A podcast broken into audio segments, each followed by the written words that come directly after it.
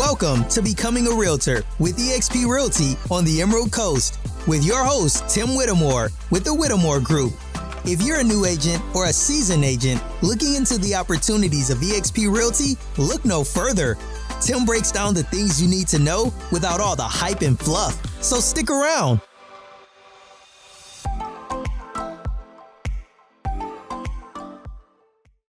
So let's get started. Let's get into this.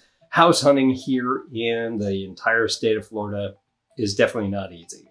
Now, we've seen a big shift in the market as buyers. Uh, if you've been in this market for any amount of time or you're brand new, it's been pretty difficult because of three main things. The first thing that we have with our buyers is we have a lack of inventory. When I first got into this industry here in Florida, uh, we had three or four times as much as we currently do in our MLS here on the Emerald Coast of Florida. Absolutely insane. We've been seeing that across the board. The market conditions have made it very difficult as well because the buying power that the buyers have is diminished by the amount of other people that have been coming in that have cash or in a better situation. And because the inventory is so low and everything's so competitive, and that people were moving here because of the COVID 19 crisis. They were moving to this area and to our state. It's become a bit more difficult. And of course, the expectations, you know, the problems, expectations of what people out of the state are expecting in our market in comparison to theirs. That's always been an issue finding in house hunting anywhere uh, since I've ever been doing real estate. These are the three main problems that we have. So let's talk about five things that we can do to help mitigate these issues. First and foremost is to set expectations early. When you're talking with a buyer that's moving to the area or upgrading in a certain area or something, you need to sit down with these buyers. Now, if you're one of those people that like to talk on the phone, you can do that. Um, best case since we've been seeing for people moving out of state and coming here has been a Zoom meeting where you have a face to face time or any other application like that would definitely work. Or better yet, sit in person where you have one on one and actually go over what's going on in our market and set expectations. Now, here's what I typically like to do and what I train my agents to do when they are actually doing this is that we go over the market, the current state of the market, where it's going and our expectations. So we talk about what that is first. Okay. The second part is we talk about our process, the Whittemore Group's process on what we do to get you from point A to point B. So having no idea what's going on all the way to keys in hand as a homeowner. So we walk them through our process and what to expect through that entire process. Then after that, we go through and listen to what they want to get. Now, this is really good because at this point, they're going to tell us that we want a $400,000 home and we want this, this, and this. and now we can even show them while they're in front of us via Zoom and show them the screen and be like, there's really no inventory at 400,000. You need to be closer to 600,000, right?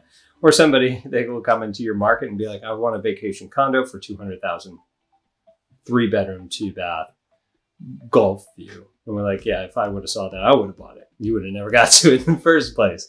No, no, that's this doesn't exist. We're not going to find that. So taking that to do those and setting those expectations makes a huge, huge difference. And that's number one to help mitigate the house hunting part in Florida. Um, one thing too that I want to add to this is when you do a buyer's consultation, we'll call it a buyer strategy session. You could call it an investor strategy session. Depends on what sort of market that you're in residential real estate.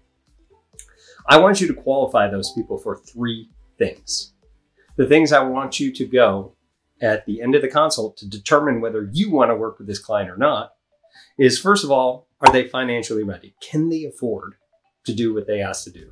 Okay. And if not, have you sent them to somebody that can help them find that out? Okay. Number two is to make sure that they have some amount of urgency. Is there a timeline? Because if there's no timeline, they could just be wasting your time while somebody else in your city or in your area needs your help and they're taking that away. Okay.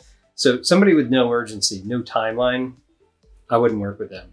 And third is having what we like to call being emotionally ready, meaning that they have the capacity to actually write an offer and go through this entire process. I wish that there was an easy way to describe this. It really isn't. And when it comes to that, the people that are actually signing on the paper aren't the only decision makers, even though they're the one financing it. And it could be, we think another decision maker is probably a spouse or maybe a, a mother-in-law that's that's with them, but it could be anything. I actually had somebody that uh, was in the military, was in the U.S. Air Force, and her mother from you know several states away had a decision authority on the, on her purchasing. She had everything else, but she didn't have the emotional maturity or emotional readiness to make a decision on her own. That was my fault for not understanding that in the first place. And because of that, we never actually closed on anything because I never talked to that other decision maker. So she never trusted me. Whatever. So that's setting expectations early. Number two is let the clients know about what's happening now and what's going to happen in the future or what we project. If you don't know what's going to happen in the future, ask the other people around your office, ask people on your team, ask your coach, and see what's getting on and going on with the, with with our industry. Or just look it up online. There's lots of different resources for you to figure that out. But for your specific area, that's when you need to reach out to your your local expertise. But definitely let them know what those conditions are now. So that way, when you get to a point and inventory shrunk and you're like, hey, I wanted to prep you, we're going to have to come in strong for you to win these because you're going to be competing with 12 other offers. They know that prior to going in and being like, yeah, I want to offer $10,000 off the list price. You know, this has 10 other offers, right? You never set that expectation, so it's your fault. Sorry. All right, number three, create a plan based on their situation. Big part of creating that plan is going, okay, when we find something, we'll just say in low inventory, give me a call. I will get the earliest showing that, that goes with your schedule as well as mine, and we'll get out there and do a video tour.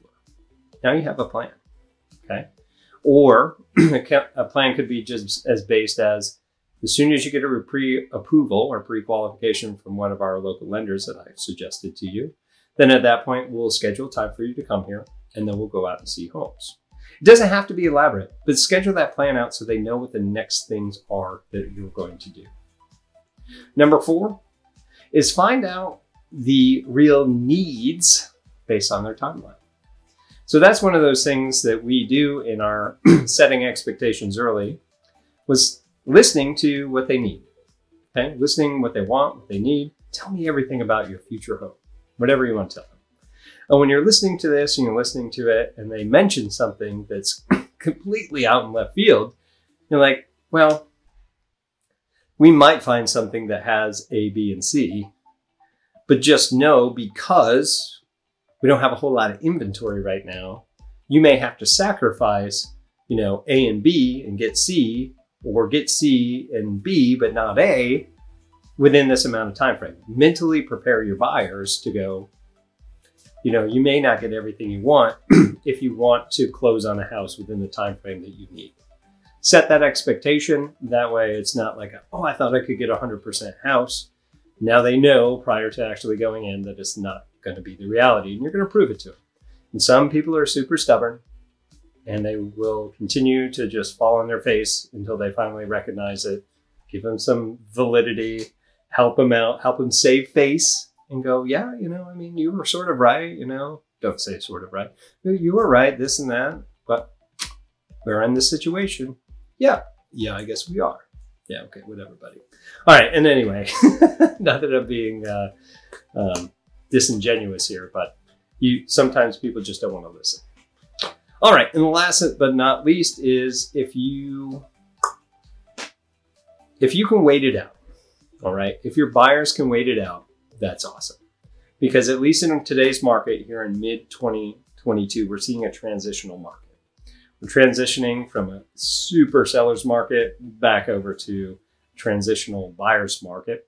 So that being said, with the scrunch in inventory, the market conditions, where the rates are going up, so there's less buying power, so we have a less pool of competing buyers, and um, we can kind of set their expectations of, hey, wait another six months and you'll probably find what you're looking for, but just know that it's going to be at a higher interest rate, and the market's not going to crash, prices are just correcting to fair market value, then great. But if they can't, you're going to have to expect that you've got to be aggressive with those offers because everybody else is still trying to dig in to the last bit of it for the end of the year or whatever the market conditions are. Let them know, set that expectation once again that if you can't wait it out, we're going to have to be aggressive with our offers to get the home that you really want.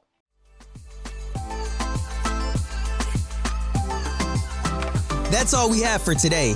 To learn more about becoming a real estate agent on the Emerald Coast, make sure to hit that subscribe button and please leave us a review. Also, make sure to check him out and subscribe to his YouTube channel, Becoming a Realtor with eXp Realty on the Emerald Coast. And make sure to follow him on Facebook, Instagram, and LinkedIn. If you're thinking about joining eXp Realty on the Emerald Coast of Florida or anywhere in the United States, be sure to give him a call, text, or email because he has the tools to help you get to the next level of your career.